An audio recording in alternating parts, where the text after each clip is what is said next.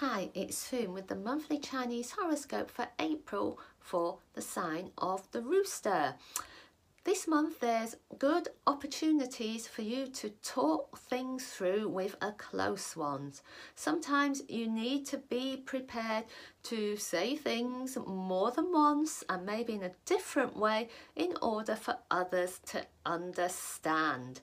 When you're able to see things clearly from your point of view and their point of view, maybe there's a lot more that you see eye to eye on. So have some great um, meaningful talks this month and enjoy having those conversations.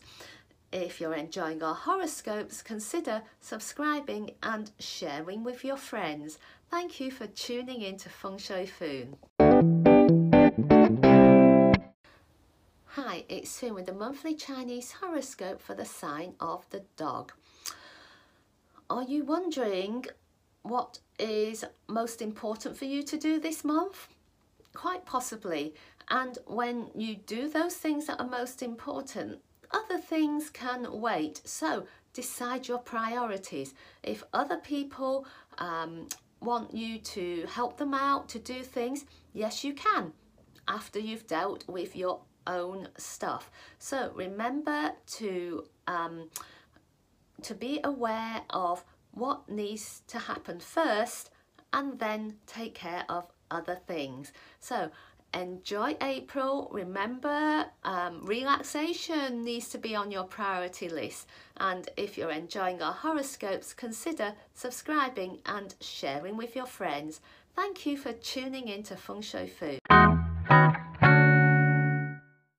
Hi, it's Foon with the monthly Chinese horoscope for the sign of the pig for April.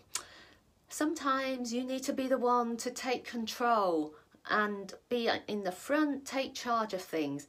At other times, it might be better if you let someone else take the lead. So, in which situations are you going to step up and make things happen?